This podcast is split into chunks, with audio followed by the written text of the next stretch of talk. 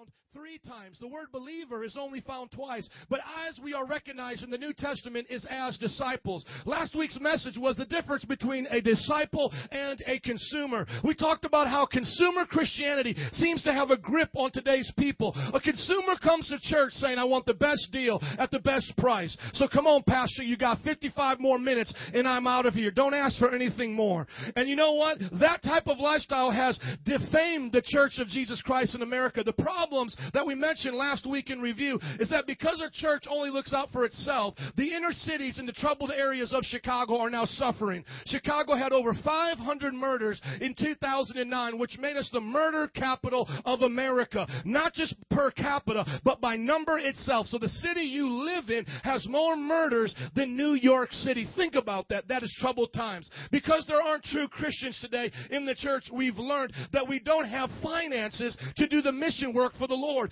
Listen to this statistic. Those of you in this church, it's talking to you. The Bible says to give to the poor, to the needy. But statistics say that people in the American church will spend more on dog food. Somebody say dog food more on dog food in a month than they will on missions. So that means when we talked about giving to missions, most people who have little dogs, little little cats, will spend fifty dollars taking care of them, manicuring them, maybe getting little bootsies for the winter, getting little you know little puppy treats. Fifty dollars a month, and on average, that person does not give that to missions. Come on, think about when was the last time you gave an average of fifty dollars to missions. So the American Christian spends more on dog food than they do on missions. Another problem problem that we see in the American church because we don't talk about discipleship is that people get easily offended. People don't understand the cost of Christianity. As you heard in my prayer for missions, right now in New Delhi, the Indian Christians are suffering persecution from the Hindus. The extreme Hindus are burning down their churches in this area. They're cutting off their limbs so they can't work agriculturally. This is serious stuff. VoiceOfTheMartyrs.com categorizes the persecution around the world in India Pakistan, Afghanistan, and parts of Africa and Somalia have it the worst.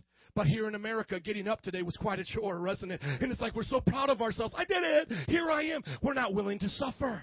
We're not willing to offend our neighbor. Oh, I don't want to talk about Jesus even though they tell me dirty jokes every day. I don't want to talk about Jesus even though this person gossips to me every day and we become weak and powerless. But at the end of last week's message, we talked about what you can do to be a disciple. We talked about laying down your life, following Jesus, following Him no matter what. He says, if you love me, then you will follow my commands. And He said that these commands are not burdensome. So that means following Jesus can be fun. Can you smile now and say, it's fun? Okay, it's fun. Now look at Mark chapter 16 because today we're going to talk about how to be this disciple. You have to make a decision to be a disciple. That means you're just not saying, I believe. You're more than just a believer, you're a doer. There was a story once about a man who uh, did a unicycle on a tightrope in a circus. He would do his little unicycle, and all the crowd would get excited. Then he would do it blindfolded, really high up in the air. He'd do it frontwards and then backwards. And then one day he said, "Guys, I'm going to do it over this great crevasse. I'm going to go over this great valley, 300 feet up, like a Grand Canyon type thing. I'm going to go from side to side. How many of y'all think I can do it?" The crowd cheered and got loud and excited. He said, "Meet me there tomorrow." Tomorrow. I'm going to do it. He came over there and he had all of his equipment set up. The crowd was there, just like how you would see like an Evel Knievel, the cameras, everybody was there. And then he said, How many believe I can do it? They screamed and hollered. He said, How many believe I can do it blindfolded? They screamed and hollered. They said, How many believe I could do it with somebody on my shoulders? They screamed and hollered. And then he picked out the one that was screaming and howling the loudest. And he said, Then get on my shoulders. You see, belief went real quick to reality for that person. If you believe it, hop on. You see, and sometimes we think when we talk about believing in God, He's so proud of us because we believe in Him like we do Abraham Lincoln. Sure, I believe in Jesus. He lived. I believe in Abraham Lincoln. Yeah, but has it changed your life? Has it impacted the way you live your life? Do you talk to Abraham Lincoln when you're all by yourself? Do you consult Abraham Lincoln for life decisions? If you do, we have another time of prayer for you. Amen? You'll be in the back room in a private place. But Jesus is a relationship. So it's not just I believe as a mental assent, and it's not just throwing a coin into a wishing well when I pray. It's I'm talking to Jesus. I know Jesus. He knows me, and I'm living for him every day. I'm on his shoulders. Wherever he leads, I follow. Amen. Look at Mark 16. Here's how to be a disciple. Jesus said to them, Go into all the world and preach the gospel to all creation. Whoever believes and is baptized will be saved. So everybody say, I'm saved by belief. So we're not saying you're saved by good works. Never confuse the two. We believe once you're saved, you are to live as a disciple. But faith alone is what saves you. The Bible says whoever does not believe will be condemned. And these signs will accompany those who believe. In my name, they will drive out demons. Everybody say, that's fun. They will speak in new tongues. Somebody say amen. They will pick up snakes with their hands. Where are the snakes at? No, I'm just kidding. And they and if they drink deadly poison, it will not hurt them at all. And what this is talking about is invincibility. The Bible says that one time Paul was preaching, a snake jumped on him, bit him in front of the whole village. He shook off this poisonous snake, kept on preaching, and because of that sign, it was a proof to them that God was with him. Then there was another time that's mentioned in church history that they tried to poison one of the disciples by putting poisonous liquid into his drink. He drank it and still lived, and it was a testimony to those people. So we're not going to be like those in the Ozarks testing the Lord right now, passing around this uh, snake handling, drinking poison type thing. Can you look at your neighbor and say, I'm happy we're not doing that? Amen. Praise God. And it, will not hurt them. They will place their hands on the sick and they will get well. Somebody say, awesome. All right, verse 19. After the Lord Jesus had spoken to them, he was taken up into heaven and sat down at the right hand of God. Then the choir members, no, then those that just came on Sunday looked real cute with their family, the Bible says, then the what? Say it like you mean it. Then the what? Thank you. Then the disciples went out and preached everywhere, and the Lord worked with them and confirmed His word by the signs that accompanied it. So the Lord worked with them. Look at your neighbor and say, You got some work to do, baby. Come on, look at your neighbor and say, Work it. Come on, I'm going to give you five principles right now on how to be a disciple, what you can do for Jesus right now. Here they are. Write them down on the back of your uh, announcements or your notes. Number one, be with Jesus. The most important part of being a disciple is being with Jesus. We can't learn from Jesus unless we're with Jesus. I call this our devotional life. To be devoted to someone 24 7, to not neglect them. Look at Mark chapter 3, verses 13 and 14. This is what Jesus said to his disciples. He called them up to be with him. Put it up there for me, brother. Mark 3 13. The Bible says that Jesus went up onto a mountainside and called to those, called to him those he wanted and they came to him. I want to ask you a quick question. Have you heard Jesus call you and have you come to him? That's where it starts right there. You got to hear Jesus calling you. I got saved November 5th, 1995 at my mother's kitchen table because I heard Jesus calling me.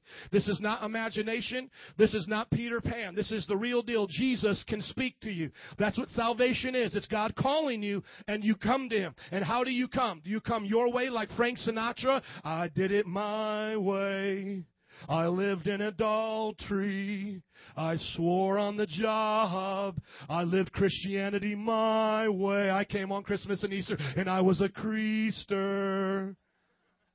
I went to a funeral and the guy uh, was laid out. They put his bear's uh, big blankie on top of him. It was an older gentleman, a little weird. Put his bear, big bear's blankie on him, and then the son-in-law came up and sang that song. And I said, I said to myself, I hope he didn't do it his way, or he's in hell right now, because you don't do it your way.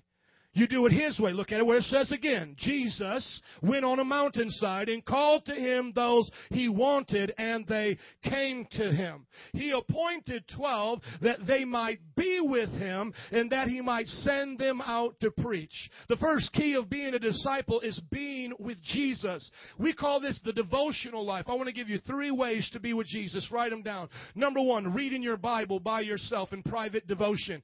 Get a Bible translation that you understand. They have audio Bibles that you can get onto your iPod. I listen to them all the time. JCSM. Look it up on iTunes. Free NIV Bible in the Old Testament and New Testament. JCSM. Look it up on iTunes. You can go to BibleGateway.com, audio Bible for at least three translations, even in Spanish, Latino. Any Latino hermanos and hermanas here?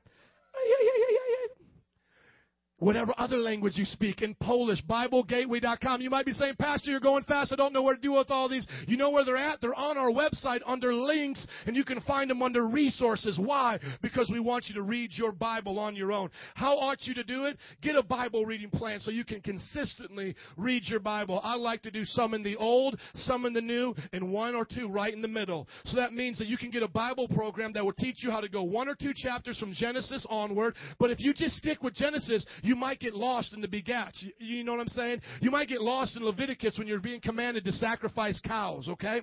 So what you do is you start in the Old Testament, read one or two chapters that day. Then you go to the New Testament, read one or two chapters, and then pick a psalm or a proverb. I didn't make it up. There's Bible reading plans that do it just like that. Look at your neighbor and say, read the Bible.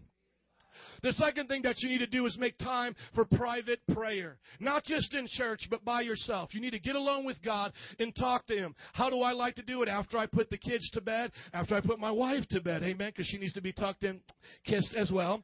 Then I pray. And how do I pray? I put on headphones, put on my favorite worship music, and I do two and three together because the third one is worship God.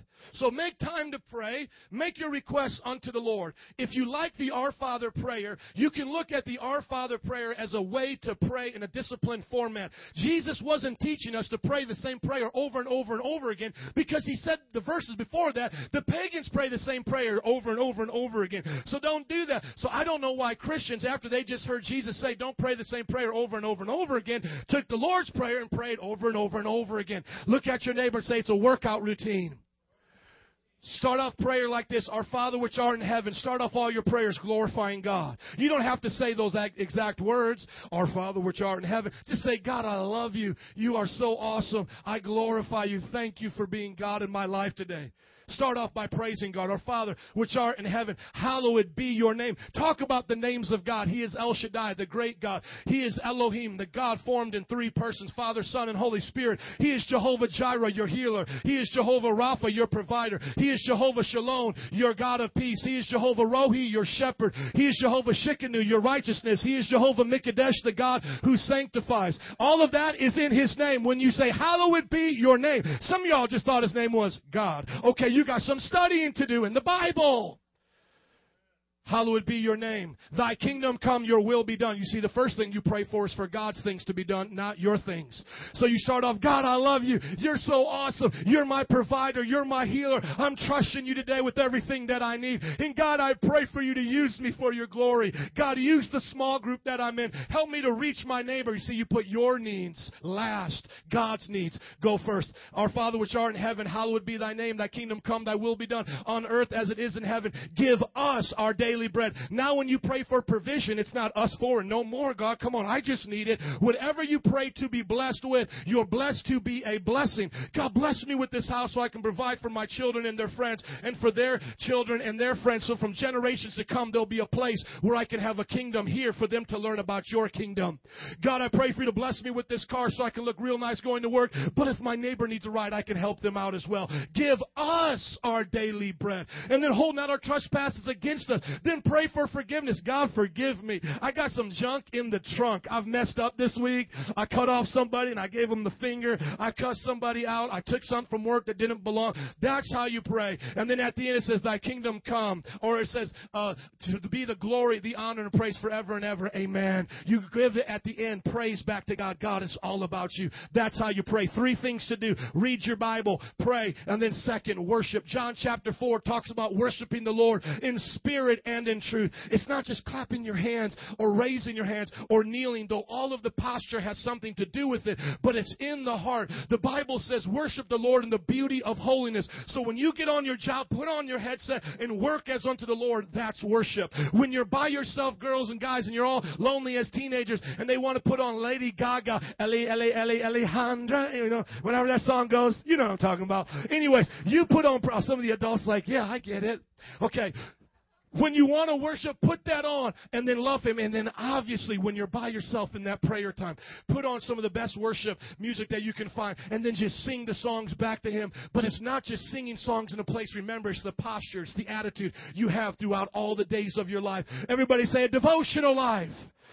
There it is. The Bible says he appointed 12 that they might be with him and that he might send them out to preach. If you would have hung out with Jesus, that would have been what your life was like. Jesus was all about the Word. Jesus could quote the Word from memory. They didn't carry around scrolls. He knew the Word of God. He always prayed so much that he got up early and stayed up late, and his disciples asked him how to pray because they saw him pray all the time. And he worshiped God, and that's what he taught people how to do, was to worship God and to love God with all their heart, soul, mind, and strength. Can you say amen?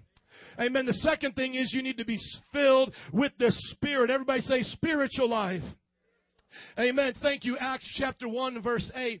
Before Jesus ascended to heaven, he gave these final words to his disciples. But you will receive power. The Greek word dunamis. You will receive explosive energy on the inside of you when the Holy Spirit comes on you and you will be my witnesses, also martyrs. You will share the faith unto death in Jerusalem, in Judea, Samaria, and to the other ends of the earth. Everybody say, Shikaboomba, baby. You need to get the shikaboomba. This is the fire of God. This is what the Wesleyans used to talk about. Have you got the fire of God? Have you been baptized? Just a little bit after the Wesleys, they would say, Are you saved? Are you sanctified and filled with the Holy Ghost and fire? Oh, baby. Oh, I'm sorry. I thought I had a gospel group up here behind me. Woo! I'll preach it, y'all. I lived in the South. Come on, somebody knows what I'm talking about. I got that fire. Fire. Fire! I got that Holy Ghost in fire! Fire! You got to get that Holy Ghost in fire, baby. Look at your neighbor and say, fire, yeah, yeah. Woo! Come on. You can take the boy out the south, but the south out the boy. I'm still preaching, y'all. The Bible says that there will be a second experience after salvation. You will be saved. You'll know that you're saved. The sanctifying power of the Holy Spirit will come through you. You will stop desiring the things you used to desire. So for those of you who are not saved yet, but you're trying to live saved, let me tell you what you're missing. The Holy Spirit. You can't live saved without being saved. I know so often people say, well, I'm going to get my life right, then I'm going to come to church. That's like cleaning your car before you bring it to the car wash. That's like saying, I'll go to the doctor when I get better. That doesn't make any sense. You come to Jesus as a sinner and then He saves you. Amen? He gives you the power to stop sinning. And then as a second work, the Bible talks about being infilled and indwelt with the Holy Spirit. And the evidence of that infilling is speaking in other tongues. Look at your neighbor say, it ain't scary. You see, the Bible describes all throughout the book of Acts the experience that happened every time the Holy Spirit came upon born again believers. It starts on the day of Pentecost. They get filled with the Holy Ghost, they speak in other tongues and prophesy. It then moves to Cornelius' house. While Peter is preaching, they begin to speak in tongues and they praise God. Then it moves to the time that Philip goes to Samaria. Tongues is not mentioned, but a, but a man that practiced witchcraft saw the sign and then he wanted to buy it. And I think of it like this. If you think of Criss Angel who does magic stuff at Las Vegas. Anybody know who Criss Angel is? I'm kind of telling on myself, but I do like Criss Angel. Okay, so Criss Angel does these tricks. He goes to Las Vegas, he puts on a show. Let me ask you a question. Would Criss Angel want to buy the ability of what most pastors do on Sunday? No, that would bore his people. Would you want to buy that to do that? Would they want to buy what you see on Christmas and Easter? No. But when my man in the Bible saw what the disciples were doing, he wanted to buy it to put it into his magic act. And the Bible says that he was then cursed along with his money. But what do I think he saw? I think he saw ah! people prophesying, people falling out in the Holy Ghost, running around the building. He said, Yeah, that would make a fun time in a magic show. Are you listening?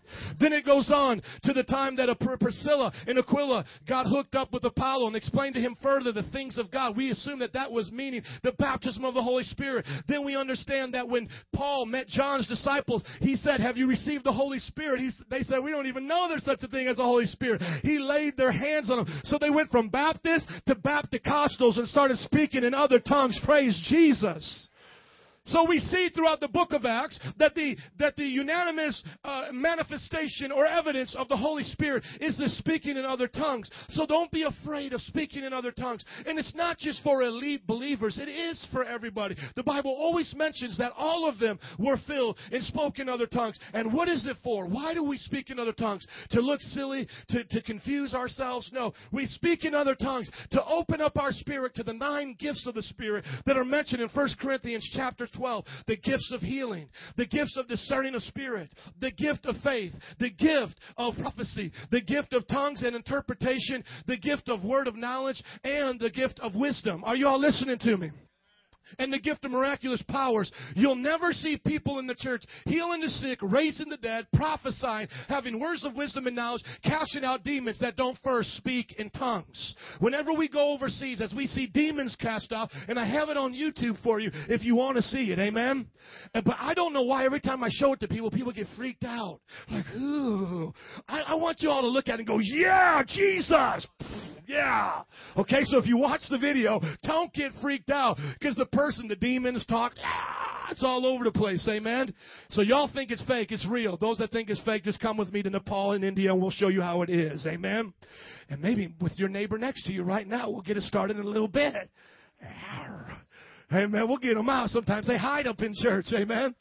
But the Bible says that these gifts were not just for us to come to church and go, You speak in tongues? Yes, I do. No, that's not my tongue, by the way, okay? We're not just supposed to do it in church. Like, do you got it? Yeah, I got it. No, we're supposed to go out and be his witnesses. Because these things are signs to the people that we're not just crazy, but God is with us. When somebody gets healed, that's a sign. When demons get cast out, that's a sign. When sick people get healed, that's a sign. When people receive prophecy, that's a sign. We remember Griselda, right here, girl, raise your hand. Hey. We remember Griselda sitting in an Easter service, was about three, four years ago. A preacher like me stopped preaching in front of the whole Easter crowd, told on her, said everything that she had been doing and been doing in secret in front front of the whole congregation. And God said, I got a better plan for you. Ask her. Tears coming down her eyes. You don't have to go to a fortune teller or go to a psychic, baby. It can come from God. Amen. Out of that testimony of hearing everything that God knew about her presented to her publicly, she got saved. That's why she's here today. Can you say amen? It's tight, but it's right.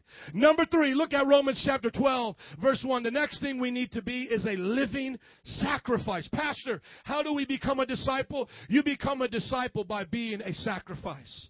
You're going to have to lay down things in your life to follow Jesus. I know on Sunday we all come dressed up. We have a wonderful time together. But when we walk out those doors, we got to give up things. Some may have to give up their jobs. Some may have to give up relationships. Some may have to give up habits they've held on to for their whole life. Habits habits that have even defined who you are, the Bible says you'll have to be a living sacrifice. Look at Romans 12, 1. Therefore I urge you, look at your neighbor and say, I urge you. Come on, I urge you, brothers and sisters, in view of God's mercy, to offer your bodies as living sacrifices. As a living sacrifice. Look at your neighbor and say, It's going to hurt. it is going to hurt. When you think of sacrifice, do you think of laughs and giggles? We're going to be living sacrifice. Really? Okay. Find me up. 1099. Best life now. When I think of a living sacrifice, I think of get out the Barbie, get out the coals, put the, the lighter fluid on there. The Bible says that burnt offerings, burnt offerings were brought before God, and it was a sweet smelling aroma to Him. In the Old Testament, the Old Testament priests were more like butchers than they were like clergymen. They would sacrifice these animals and shed their blood and burn them on an altar because of the sins of the people. As a matter of fact, the Bible says Jesus came on the time of Passover and died that day, Friday evening in Passover, the same time they would kill the Passover lamb. And where did that Passover lamb come from? In the days of Moses, when the people of Israel were in Egypt, God sent a death angel to kill the firstborn males of all the people of Egypt because Pharaoh would not let God's people go. But he said to Moses, Tell the people, if you kill a lamb, put the blood on your doorpost, the angel of death and judgment will pass over you. Somebody say, pass over. And so the Bible gets the principle from that day forward without shedding of blood, there can be no forgiveness of sins. The only reason why that death angel passed over the Israelites is because the sin was imputed unto that Passover lamb. Now, when Jesus came, some thousand plus years later, he died that same day as the Passover lamb. And when he died, he said, It is finished. So that means all of our forgiveness, all of our atonement comes through Jesus Christ, the righteous one. Amen. The Bible says in 1 John chapter 2 verse 1, I write these things to you that you do not sin, but if you do sin, we have an advocate, the one that is righteous, Jesus Christ with the, fa- uh, the Father, who is not only the propitiation for our sins, but for the sins of the whole world. Look at your neighbor say propitiation, baby. Learn that word. He is the propitiation. That means He takes your place. Jesus is your substitute. He didn't take the wrath of the devil on the cross. He took the wrath of a holy God, His Father, on the cross. He wasn't dying on the cross because the devil made Him do it. He was dying on the cross according to Isaiah 53 because it pleased the Father to do it. Now, where does it get to you? When Jesus called His disciples, as he was going to the cross, what did he say to them? If anybody wants to follow me, he must deny himself and pick up his cross. Put another shrimp on the barbie, Father. I got another one. You're all looking at me crazy, but that's what it is. And you might be saying, What's burning? It's your attitude, it's your stinking thinking. It's those things that you hide in your life that nobody else knows, but God knows. When you put that gold as it's found in the earth with all that dirt and mineral into a fire, you heat it up so hot, it will go into every fiber of that gold, burn out the impurity, and that gold becomes purified liquid gold. God puts you in the fire as a living sacrifice every day to purify your attitude, to purify my thinking, to purify our motives. Why do you do what you do? Who are you doing it for? Why do you spend the money the way you do? Why do you have the relationship the way you do? Husbands, why do you treat your wives the way you do? Wives, why do you treat your husbands the way you do? How do you pray? How do you act? Every motive, every thought, action, and deed is judged by the Holy Spirit. He is with us. And the Bible says, therefore I urge you, brothers and sisters, in view of God's mercy. He's doing this because He loves us. Somebody said, Oh, I'm not perfect, Pastor. That's right. That's why He wants to set you on fire so you can get perfect. Nobody's perfect. That's why He died for you. That's why he died. So that nobody's perfect card, you got to put it away and use it at another church because that one don't work here. Amen. We believe that God loves you just the way you are, but He loves you too much to let you stay that way. So once you come all giggly, Jesus, you love me, and I know you love me just the way I am. Yes, I do, daughter, but get into the fire. Jesus, I feel all this stuff going on in my life. Yes, I'm changing you. God, why are all these people driving me crazy? Because I'm taking away your attitude. God, why is it I don't have any patience anymore? Because I'm bringing around people to get on your nerves. The Bible says, offer your bodies as a living sacrifice, holy and pleasing to God. This is true and proper worship. Amen? That's why I was telling you, it's not just singing a song or clapping your, your hands as a form of worship. It's actually how you live when you walk out of here. It's not how loud you shout and how high you jump. It's how straight you walk when you get out of church. Amen. God is looking for people who will live it like they talk it and talk it like they walk it. Amen. So today, what God is saying as a disciple, have a sacrificial life. When you see things get uncomfortable in your life, realize God has them there to challenge you, to change you. And everybody say, marriage. That will do it real quick. Amen. Everybody married, say amen. Just get into a relationship with somebody else. You're wondering why you're going crazy, wonder why my hair's going gray, all these different things. God is changing me. Amen. It was so funny. I, I couldn't sleep last night, and uh, Nancy was was laying next to me, and I saw her foot just pop up in the middle of the night, just boop, popped right up. So I just started massaging her foot. Then she woke up, saw me laying up, saying, "Help!" and she just hit me. I then hit her back. I went on her back. I go, poof, poof, don't hit me. And then she started to yell at me around three in the morning. I then said, Forgive me. I am so sorry. I started to massage her back. I don't know if anybody has a relationship like that, but we just keep it real. Amen. Come on. Marriage will change who you are. Children, everybody say parents. You see, parents will see in children what they can't see. Oh, I got a quiet amen on that. Come on, parents, say amen. You see, part of the job as a parent is to pick out in their children's life what they can't see. That attitude, that throwing your clothes down, that coming in late, that not being able to save up your money, all of those things, the way you talk to the person next to you, the way you go to school, how you dress, all the reason why your parents care about that young people is because they want you to live a life pleasing unto God. They want you to be a living sacrifice. Amen?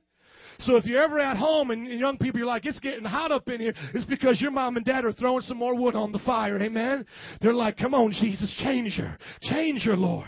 Everybody said amen. Number four, John chapter 8, verse 31 through 32 says, Be set free from sin. Everybody say the moral life.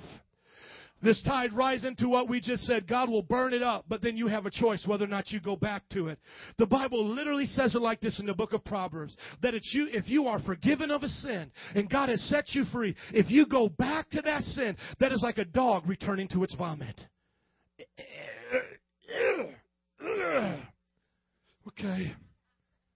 That's kind of looking good over there. I'm a little hungry. Well, let me just give this a little try.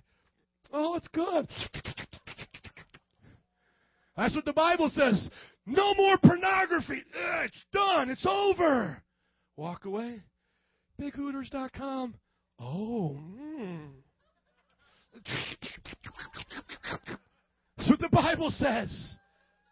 Like a dog returning to its vomit, so was a man returning back to his sin. It should disgust us to go back to our sin. We should look at sin as the very thing that crucified Jesus. When we look at the cross as just an easy way of forgiveness, we're abusing the grace of Jesus Christ. The Bible says, look to the cross when you're going to sin, and look what it cost Jesus. If you want to know how serious the Father takes sin, look at the cross. It's not a little sin. It's not just this one time. It cost the death of His only Son, Jesus. Now, is there forgiveness? Yes, there is forgiveness. But Jesus wants to do one better than just forgive you. He wants to set you free so you don't do it ever again. Look at what it says to the Jews who had believed in him. Somebody say, I believe in Jesus. Amen. So these people believed in Jesus. So what did Jesus say to them? Now go about your way and I'll see you next Sunday. No, Jesus said, if you hold to my teaching, you are really my disciples. Somebody say, really. Come on, say it again. Really, really. Thank you. You are really my disciples. Then you will know the truth and the truth will what? Set you free. And another way of saying set is make you free. The Bible literally says that when you get the truth of God in your heart and mind and you hold on to it, it is that truth and the power of God that sets you free. So how does a man stay away from pornography? By knowing the truth that Jesus says adultery is a sin and that if he asks for help in his time of need, Jesus says you can do all things through Christ who strengthens you. You hold on to that no matter what temptation you face, no matter how hard it gets. And guess what? You will be free from your sin. Same thing with bitterness. Same thing with unforgiveness. Anything that binds you up. Anything that just keeps you locked up. There was a story one time of a, of a man driving through the country selling some stuff door to door. And he'd never been in the country before, so he was kind of lost and he was driving. And he looked over at, at a big farm. And there in that farm was this little old scraggly dog. But this scraggly dog was so excited. It was jumping and doing backflips and yelping all over the place, running up next to the car. And he went up to the, the farmhouse house. He said, I got to find out about this dog. He went and got the farmer, and the farmer came over to me and said, Look, man, I've never been in the country. I've never seen a dog like this. Why is this dog so happy? It's all scrawny and mangly. And the farmer said, Because I found this dog when I was out hunting one day. Somebody had left it chained to a tree to die. When I found him there, he was on his brink of death. But I took him back and fed him. And since then, he's been happy being free. You see, if you look at your neighbor, when they clapping and praising God, they look crazy. You just don't know where they used to be and how free they are now. When you look at me preaching the way I do, sweating and hollering, you don't understand why I'm so happy. Because you haven't been where I've been and walked through what I walked through and seen Jesus pull me out of it and set me free. If you knew what I knew, baby, you would be praising and shouting like I do. And so don't look crazy at your neighbor They may look cute and cuddly right now, but you don't know the muck and the mire that God pulled them out of and to set them free. It's a good thing to be free. Can you say amen? Woo! Thank you, Jesus. God is looking for people that will allow Him to set Him free. Some of the people that hold on to that chain, God's saying, I told you you're free, but you won't let go. Don't let the past keep you in the past. Step out of your past and into your future. Trust that God's got a better way. Sometimes you might be afraid. Sometimes you might feel like you've fallen so hard you can't get back up. Sometimes you might feel that everybody around is looking at you. I want to tell you something. Hold on to His Word. Jesus will set you free. And there's no feeling like being free because the Bible says who the Son sets free is free indeed. I will be free and keep my freedom. That's what we fight for in America, is to keep our freedom. Now you know why we got to fight with the devil, amen? Put him up, put him up. See, because when I see that devil coming, you see, some are bound by the devil and he's their slave master. But once you've been set free from that pimp, the devil, you see him coming, you want to pimp slap him, amen? Because you get sick and tired of being sick and tired. You get sick and tired of him kicking your butt all over the place. Sometimes you just want to kick devil butt, amen? We a kick devil butt generation. Say amen. The Bible says the gates of hell will not prevail against the kingdom of God. Why? Because the gates are trying to keep us out. Satan wants to keep your family. Satan wants to keep our communities. But the Bible says the gates of hell will not prevail against us. We're not knocking on Satan's door to get back our family. We're kicking them down in Jesus' name. We're plundering hell and populating heaven. We've come to be generation shakers, history makers, and roof breakers in Jesus' name. The Bible says four men grabbed one man, brought him to Jesus, couldn't get in because of the crowd house, but they went to a roof, tore off the roof, and let him down. Why? Because Jesus saw their faith, that they had tenacity, and said, because of what y'all four did, this man is saved and healed. He's looking for some people to get free and set others free. Look at your neighbor and say, freedom! And I'm not just talking Braveheart here. This is Jesus Christ raising up some disciples. Everybody say, ooh ah! That's what I'm talking about. Us be soldiers. Stand to your feet as the band comes. Will you bless the Lord today for the Word of God? In the house of God. Thank you, Jesus. As the band comes today, here's the fifth principle of what God wants you to do. He wants you to have a ministerial life. Everybody say, I got to do something. God is looking for you to change the world. You might say, little old me, yes, little old you. He's not looking for big, strong, wise people. Matter of fact, the Bible says rich people, well to do people, wise people, it's hardest for them to get into the kingdom of God. Why? Because they become self reliant. Just think about yourself. Most of you here have your own money, have your own car. If I asked you to pray in this church for five hours, most of you would get bored and be preoccupied by all the things you have to do. But when I go to India, they pray five hours before I even get there. The pastor that I was with was waking up at 5:30 in the morning doing his devotions right next to me. And I felt bad when I said, "Brother, can you please do that in another room?" Oh, I'm tired, brother. You just had me preach six times. The only prayer I'm praying is, Lord, help me sleep. And I'll never forget Pastor Amit's face as he just walked into the other room. He was probably thinking to himself, God, we prayed for missionaries, but not these kind. What is this American kind of missionary you're sending me sleeping past 5:30? What are they thinking? But I had a doubtful sleeping on the couch and he prayed with them every 5:30. He got up. But we think about ministry like that, don't we? Like we we got to be somebody great. I got to pray like Pastor Amit. I I've got to be impressive here. I got I got to put on a show. No. God is looking for people like us. I don't know if you've ever studied the life of the disciples, but they're awesome, interesting people who encourage you. Peter, fisherman. Have you ever watched Deadliest Catch on TV? Those dudes. That's that's, that's who Jesus picked. You come with me, man. You sure I drink beer?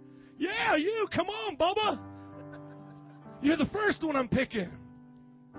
Tax collectors. That'll be like God find the most crookedest alderman you could find. Be like, hey, I want to trust you to write the Gospel of Matthew. Come on. Teenagers, John, probably about 15 years old, just got done putting on some acne medicine. Kind of smells that kind of alcohol smelling on his face. You know what I'm talking about. Have his little do look. Come on, John, you're going to be a man of God. You're going to be the one that lives the longest, and you're going to be boiled alive, but you're going to be an awesome preacher. I'm going to show you heaven. Okay, dude, I'm coming. John was probably about 14, 15 years old. Judas was a zealot. This was a military man. He was a part of the revolutionary army of the Jews. Not Judas Iscariot. There was two Judases. The other Judas. The disciples were just ordinary people. And then somebody's like, Where's the ladies? Mary, Martha. Just sisters. They weren't even married. So some people are like, Man, I'm still single. I don't feel right. That's okay. There were single women that served God. Then there was another woman that was a prostitute. Jesus loved her, set her free. The Bible says he saw a demon possessed man, and, and this man would tear himself at the tombs. He was naked. Jesus set him free, cast out a, a legion of demons. The man said, Can I come with you? Jesus said, You go back home and preach to your people. Could you imagine the first preacher that you have come to your village was the naked, demon possessed dude? Hey guys, I want to tell you about Jesus. Bob, can you put on some clothes first? I'm glad you're in your right mind, but let's start preaching to the parents, okay, bud? Could you just imagine? He's praying. Was that the naked dude at the tombs? That's the one Jesus sends us? I mean, could you have sent us Paul or Peter? I mean, you sent us the naked dude at the tombs. Yeah, I'm that guy, but let's get on, let's preach, you know. But that's how Jesus picked them. It's almost, really, really, it's actually almost the opposite. It's almost like Jesus picks the most craziest, weirdest people that kind of like me, kind of like you. Yeah, he kind of he picks the weirdest of the bunch. He picks the the Davies. Not to make fun of Davi now, but got to kind of play off this to a good way now. But Davi came to the youth group. His family got saved. There's David Carrasco. Ishmael came to church because his mom used to come, but then he just loved music, got into rock and roll, loved smashing pumpkins, but then God touched his life. Josh kind of left the church, was partying, hooked up with his girl on the porch because she was coming home. But that became Marty, his wife. They had a child together and said, We need to get back in church. Now they serve the Lord. Griselda was a bartender. Her picture that I remember her from, that she had, that I always bring up, was her holding a beer, a Corona, hey, white waving at the picture. So some of you guys who have seen your Facebook pictures don't, don't think that's the first time I've seen that. Now she leads our Saturday evangelism team. I could be here all day. Doesn't it just seem that God just picks the ordinary people? Just like me, just like you. He's not trying to show off by the world's standards. Because then the world would say, oh, I understand why they are the way they are. Well, I, I know if, you know, Donald Trump got saved, he could build a church like Metro Praise. But, you know, when God does it, he wants to get all the glory. So when a church like Metro Praise is built, it's usually that's the pastor. Yeah, really. No, really, is that the yes? Then I walk up. Are you the pastor? Yes, I'm. That's me. Because they don't even believe I'm the pastor. I'm supposed to be some gray-haired dude wearing a suit. You know what I'm saying? God loves us the way we are, but loves us too much to keep us that way. Amen. This is what he said, one of his last words. Jesus came to them. Could you imagine this? He'd been with them three and a half years, laid down his life with them, slept and ate with them, prayed with them. Now, what does he say? All of this is after the resurrection. He says, All authority in heaven and on earth has been given to me. Therefore, go and make disciples of all nations. So, what did he tell the disciples to do? You go make disciples. Okay, John, now it's your time. Peter, now it's your turn. Matthew, now it's your turn. Make disciples of all nations, baptizing them in the name of the Father, the Son, the Holy Spirit, and teaching them to obey everything I've commanded you. And surely I'm with you always to the very end of the age. You know where Jesus is right now? He's not looking for cathedrals. He's not looking for choirs. Jesus is looking for disciples. If you want Jesus to walk with you, be a disciple, and He'll be with you everywhere you go. Sometimes you'll ask yourself, why am I the only sane soul sober Holy Ghost person here. It's because God placed you there to be a light shining in dark places. You're not there by accident. Sometimes you go through trouble and you say, Why am I going through this? It's not always just for you. Paul said, Sometimes we went through things so you could be comforted. Sometimes you're carrying other people's burdens because Jesus is with his disciples. He's looking for workers to work with him. The time is short. Jesus is coming back. Look at the signs of the time. He is a about near, my friend. Are you a disciple that makes disciples today? Make a decision to have a devotional life, a spiritual life, a sacrificial life, a moral life, and a ministerial life. Now is the time. If you believe it, throw up your hands and say, Use me, Jesus. Come on, just say it. Jesus, use me. Come on, if not now, then when, my friends? If now's not the time, then when is the time? And if it's not you, then who? Come on, God's calling your name right now. We're going to do something different today. That's why I did the altar call at the beginning. There's not going to be a formal altar call, though at the end of service we'll pray if you have needs still that haven't been met. But just as the band just begins to sing, I want you just where you are, maybe hands raised, knees bowed, whatever you've got to do. In your own words to say to God, I am your disciple and I need your strength. I need a spiritual baptism to live for you. Just where you are right now, make that decision because nobody can make it for you. Band, just begin to sing and pray where you are today. You know what you're dealing with. You know what needs to change. Jesus. Today's a day of change. Hallelujah, God. Today, search your heart and ask Him as the potter to change you into who He needs you to be. If you need to kneel where you are or come to the altar, you can. If you just want to pray where you are. If you know the song, you can sing it, but most importantly, it's all about you and Him today. Come on, Jesus, have your way today. You are created. I pray for disciples to raise up in this church. And I'm what you made. Today is a day of new life, new beginnings. Some of you might have to start with a moral life and say, God, get the junk out. For others, it may be a sacrificial life. You may need to pray right now and say, God, help me to let go of things I cherish the most. It's your turn today. Have your way, Jesus. It's a simple song if you wanted to encourage you as you pray. Jesus are the potter, I am the clay.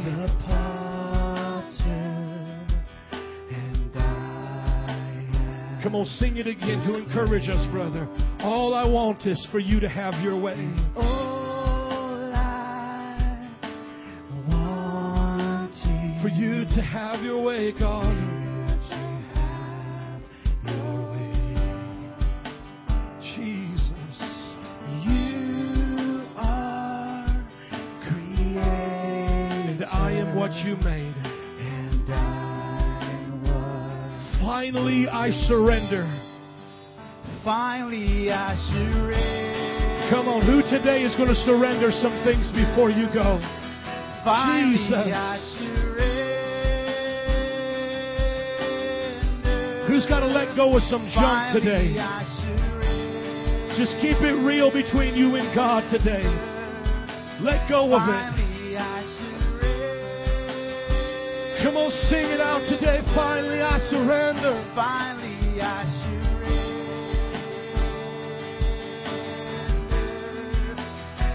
Finally, I surrender.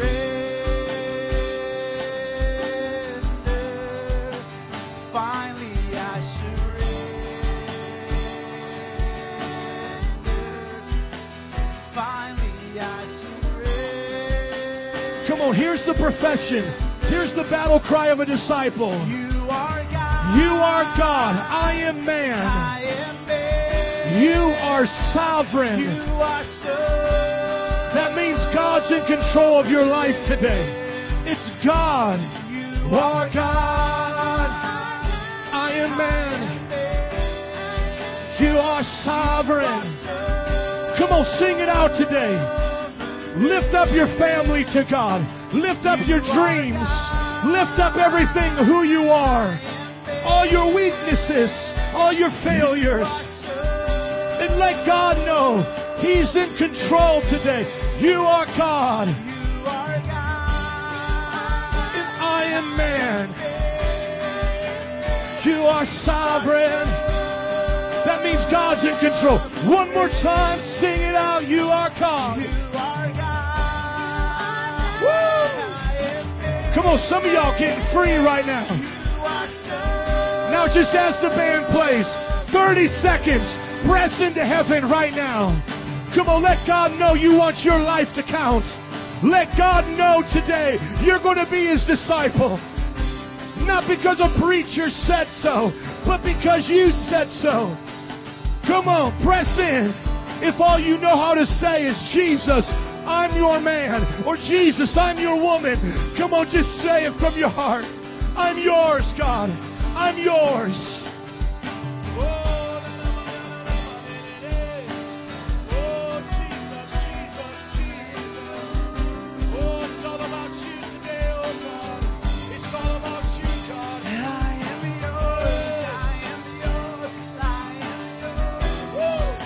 Come on, 10 more seconds.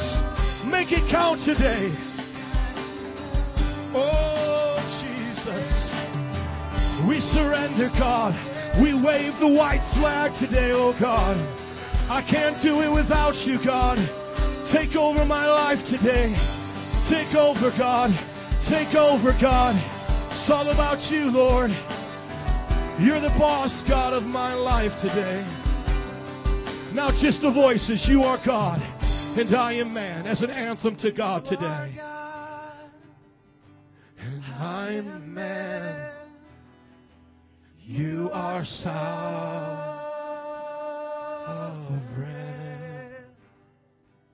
You are God. I am man. You are sovereign.